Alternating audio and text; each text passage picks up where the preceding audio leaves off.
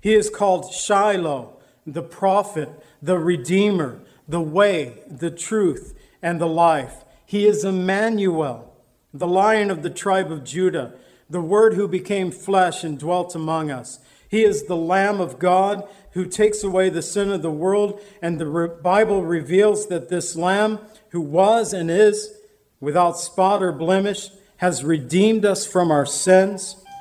He is Jesus, the Lamb of God, who was slain from the foundation of the world, according to Revelation 13 8.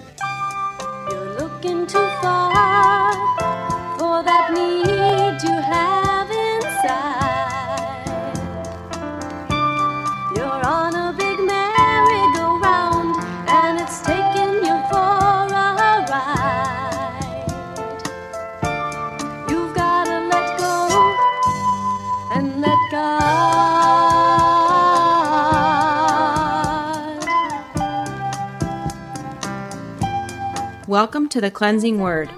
We invite you to stay with us as Pastor John Pinnell of Calvary Chapel Lake Villa takes us through a verse by verse study from God's Word. Each Monday through Friday, we'll be airing messages to encourage you in your faith that you might grow in the knowledge of our Lord and Savior, Jesus Christ. I hope that you enjoy this broadcast, and I'll return at the close of this teaching to give you more information about our church and how you can obtain a copy of this message. Now, here's Pastor John with today's message from God's Word.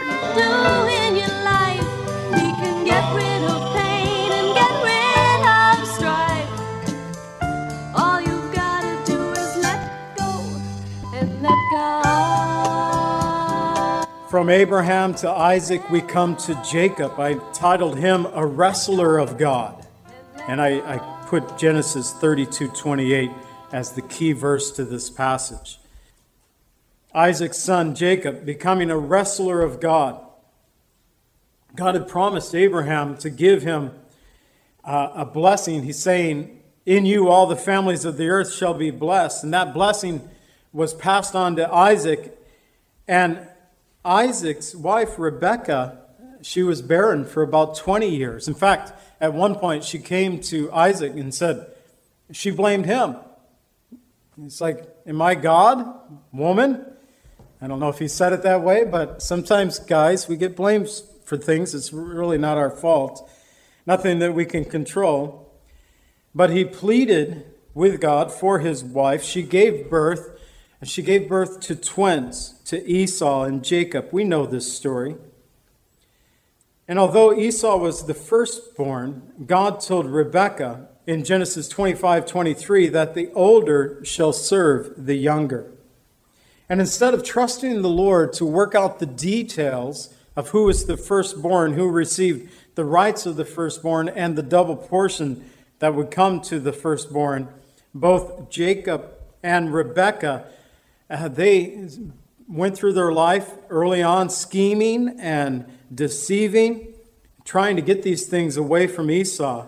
And as a result, Esau came to a point where he vowed to kill his brother so Rebekah sent her beloved son away to her brother Laban, and he would spend the next 20 years with his uncle, and he would also never see his mother again. Sometimes when we try to scheme our way into the plans of God, it kind of destroys things or separates families when God's plan is so much better. I, I've learned to trust, and I know I mess up at times, but better to let the Lord work it out instead of trying to figure it out for the Lord. I know, Lord, what you said, so here I'm going to do this and try to make it happen. And if it doesn't happen naturally, it's not of the Lord.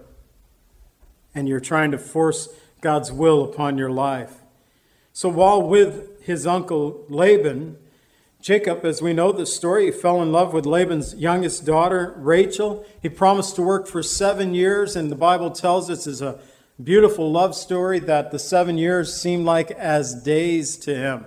His love was so great, but as we know, on the wedding night, Uncle Laban pulled the old switcheroo on Jacob. I don't know how you do this, but he did. He accomplished it.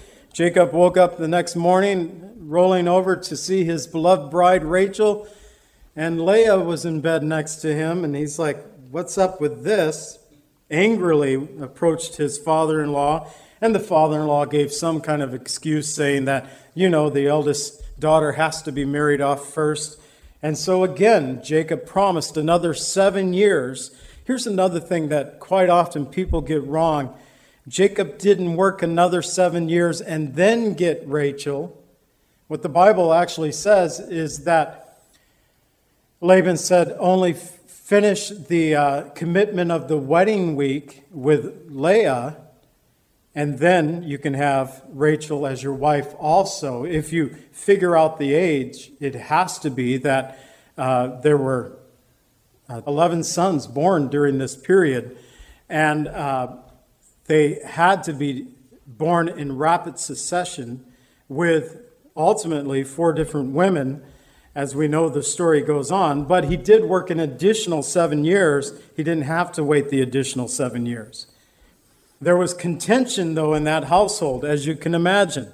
It only got greater because when Leah couldn't give birth, she would introduce her maiden to Jacob to have a child for her stead. And when Rachel couldn't give birth, which she had the most difficulty in this, she would introduce her maiden to Jacob. So ultimately, he had four wives, and ultimately, we know 12 sons and at least one daughter named. There could have been more daughters. Do you remember when Joseph, one of the sons of Jacob, he's prince, we'll get to him, but I'm just jumping ahead in the story when his brothers came to him in Egypt and he set them at his dinner table and he had them in order from oldest to youngest, that the brothers looked around pretty amazed that they were sitting in order. I believe partly amazed because a lot of these brothers were born the same year. They were of the same age, but Joseph knew who was the firstborn, Joseph knew who was the youngest and he sat them in order. So ultimately, we know that Jacob worked 20 years for Laban. He worked 14 years for his two wives, an additional six years uh, for the wealth that he would gain the speckled and spotted sheep, the brown ones, the lambs, the spotted and speckled among the goats. And during that time, God gave the wealth of Laban to Jacob. And there was a point that Jacob knew that uh, his uncle and his brother in laws wanted him out of the picture, so he escaped in the night. It took three days for Laban to catch up to him, but God warned Laban before he caught up to Jacob that he could do no harm to him. Here's another misconception in Scripture. Uh, it's something that I felt prey to. Do you know the Mizpah? Mizpah, the Lord watched between me and you when we are apart one from another. I bought that for Lily when we were 17 years old. We had little charms. I was mine on a keychain, hers on a necklace, and how cute, how romantic. You know that this was actually a father-in-law telling his son-in-law that God is watching, and if you cross over this line, you're a dead man. it wasn't a sweet little, uh, you know, God's watching over us and when we're apart. He's saying, if you ever come back into my territory, all bets are off. You're a dead man. God's watching. Anyways, Jacob left his father in law knowing that he could never return there. But he was returning to his homeland where last he knew his brother Esau said, You're a dead man. If I go back, I'm dead. If I go forward, I'm dead. So the Bible tells us that night, when he heard that Esau was coming with 400 men, that he set his family into divisions, set them across the brook, and there at the brook Jabbok, Jacob wrestled with the Lord that night. And here our verse in Genesis 32 28.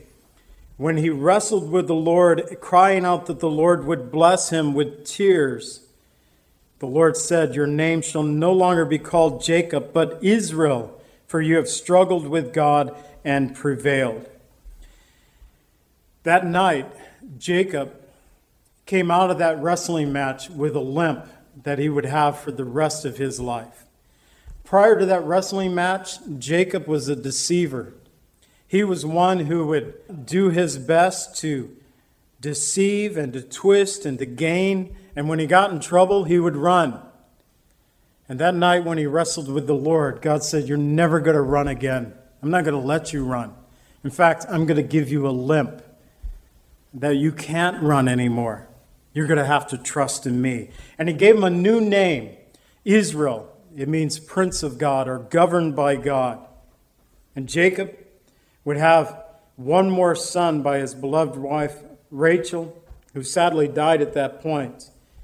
And two of Jacob's sons are worth mentioning in our story. The first is that of Joseph. Joseph is a favorite son, and he becomes a type of Savior again to the world at that time.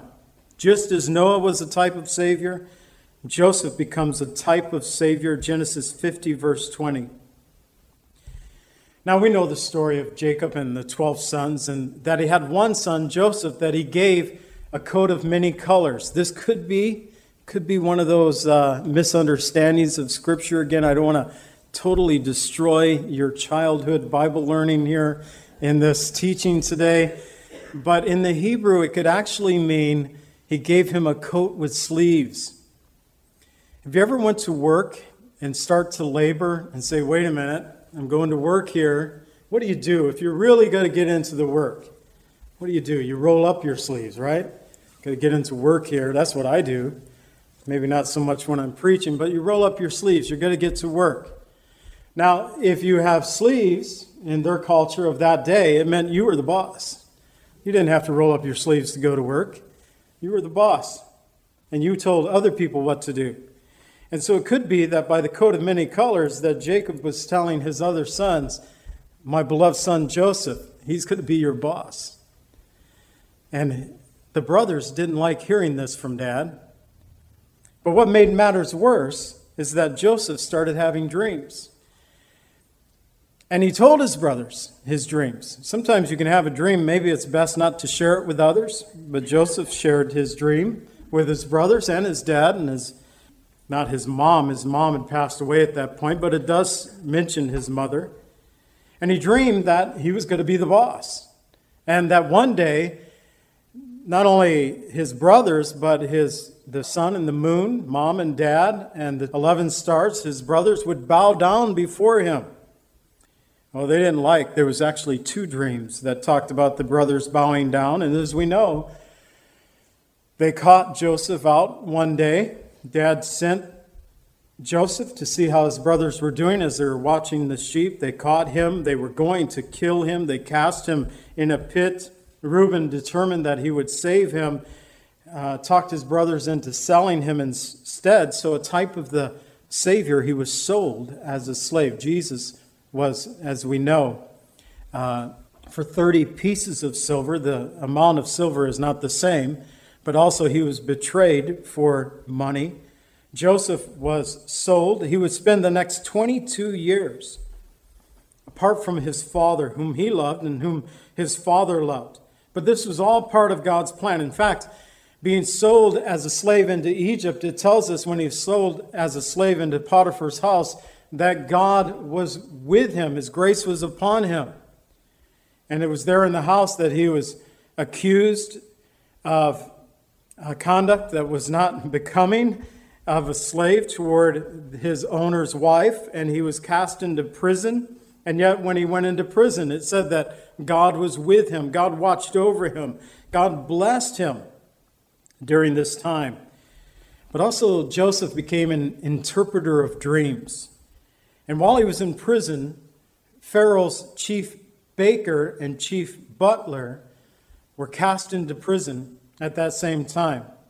And at that point, as we know, Joseph was in charge of the prison. The steward over the prison knew that Joseph could handle everything. And so he was going about his duties and he saw the chief baker and the chief butler and he said, Why so bummed?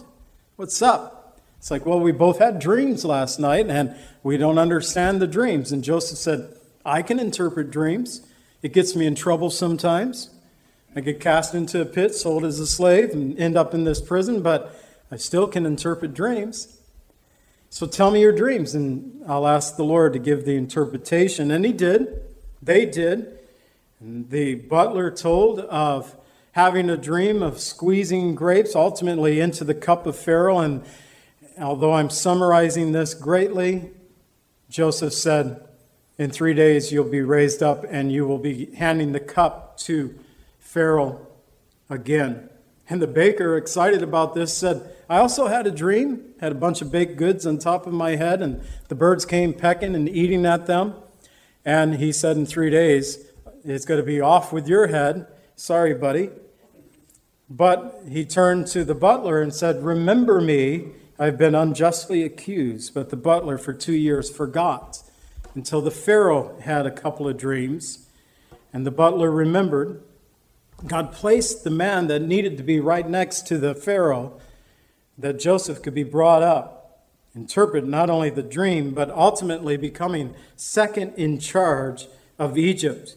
That would not only save Egypt, but the then known world that came under a severe famine of seven years that brought Joseph's brothers to him there in Egypt. They did not recognize their brother. Remember, it had been uh, ultimately by the time that Jacob would see his son Joseph, 22 years would pass. So it had been a number of years when the brothers came up. At one point, when Joseph saw his father, he says, There's five more years of famine to go. And so he brought his brothers to provide for his family. He became the Savior. Here's the thing about carrying grief it's amazing to me as we take this story all the way to the end of Genesis. After Joseph would bring his father and their family to Egypt. They were given the land of Goshen, the best of Egypt. After they were provided for, his dad would live another 17 years in Egypt before he would die. After his dad, their dad died, the brothers came to Joseph thinking, now that dad's gone, it's going to be, we're going to be in prison. So we want to tell Joseph a lie again they're like 30 years of their life have been living a lie, and they just, or 40 years, they just keep doing it. They hadn't learned yet. They said, Oh, while dad was living, he said, Be nice to us. It's not exactly how the scripture goes, but that's what they wanted. Don't do any harm. And Joseph said, You guys misunderstand. In Genesis 50 20. What you guys meant for evil, God meant for good in order to bring about, as it is this day, to save many people alive. Joseph became a type of a Savior, but he is not of the lineage of which Jesus came. That was given to another son of Jacob, that of Judah. And Genesis 49:10 is the verse that we go to for this one.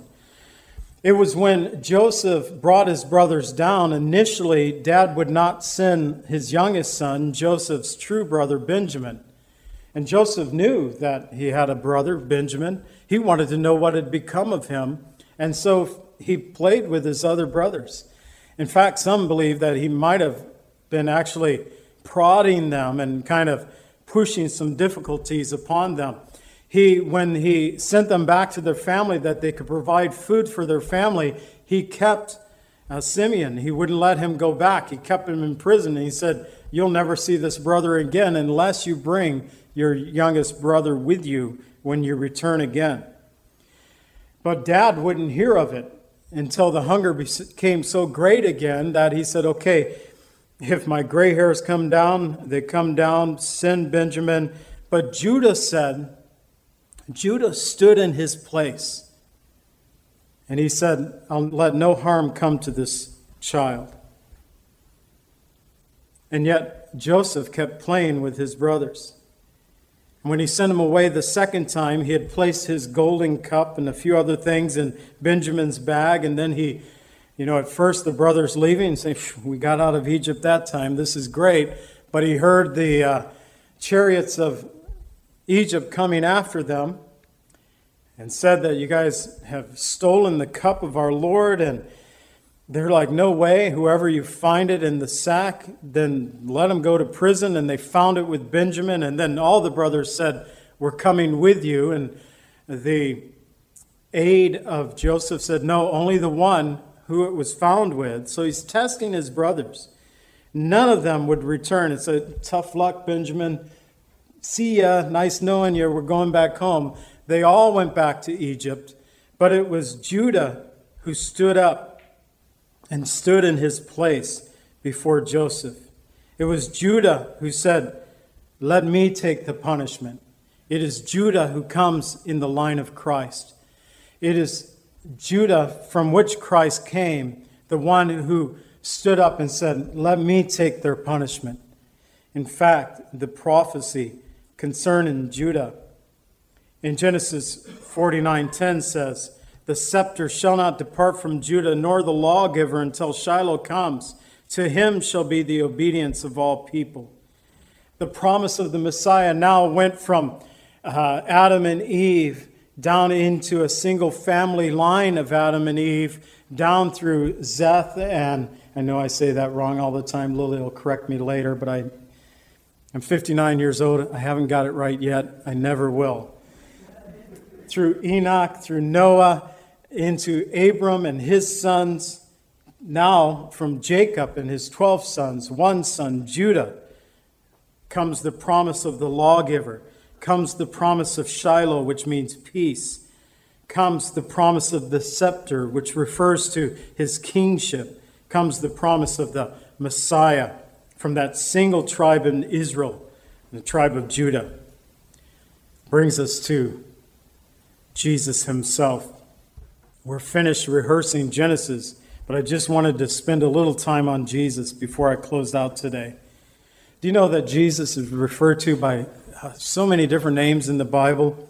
When I compile them all together, and I may have missed a few, I have to admit that they are something to depend upon. And it could be that there are times in your life where you need to call upon the name of Jesus, or maybe it's the name of Christ, or maybe it's the Messiah or maybe it's one of his other names that you cry out to. But the Bible has many names for the Messiah. He is known in the Bible as the Good Shepherd, the Alpha and Omega, the beginning and the end. He is the King of kings and the Lord of lords. He is the Prince of peace. He is wonderful, counselor. He is our teacher, our mediator, our advocate, with the Father and the faithful and true witness. He is the light of the world, the anchor, the rock, the door. He is the living water and the breath of life. He is called the rose of Sharon, the true vine, the branch, the day spring, the bright and morning star. He was called the carpenter, and he called himself the Son of Man. He was also a man of sorrows he is the resurrection and the life, the shepherd, the bishop of our soul. He is the chief cornerstone, the head of the church, the judge of all the earth. He is the high priest. He is master, savior, and bridegroom. He is the Holy One, the beloved of the Father, the image of the invisible God, and his only begotten Son. He is the author and the finisher of our faith. He is the everlasting Father. He is the Almighty. He is the great I am. He is called Shiloh, the prophet, the Redeemer, the way, the truth, and the life. He is Emmanuel, the lion of the tribe of Judah, the Word who became flesh and dwelt among us. He is the Lamb of God who takes away the sin of the world, and the Bible reveals that this Lamb who was and is without spot or blemish, has redeemed us from our sins. He is Jesus, the Lamb of God, who was slain from the foundation of the world, according to Revelation 13 8. And the Bible tells us, Let this mind be in you, which is also in Christ Jesus, who being in the form of God did not consider robbery to be equal with God, but made himself of no reputation taking the form of a bondservant and coming in the likeness of men, and being found in the appearance as a man, he humbled himself and became obedient to the point of death, even death on the cross.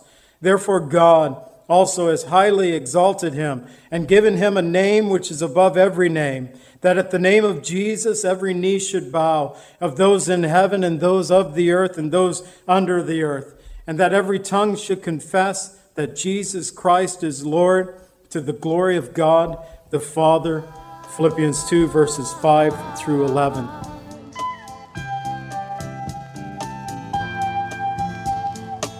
Calvary Chapel is a fellowship of believers in the Lordship of Jesus Christ. Our greatest desire is to know Christ and to be conformed into his image by the power of his Holy Spirit. If you would like more information about Calvary Chapel, or if you would like a copy of today's message, please contact us at 847 265 0646. That's 847 265 0646. Thank you so much for joining us today and may the Lord richly bless you as you worship Him today.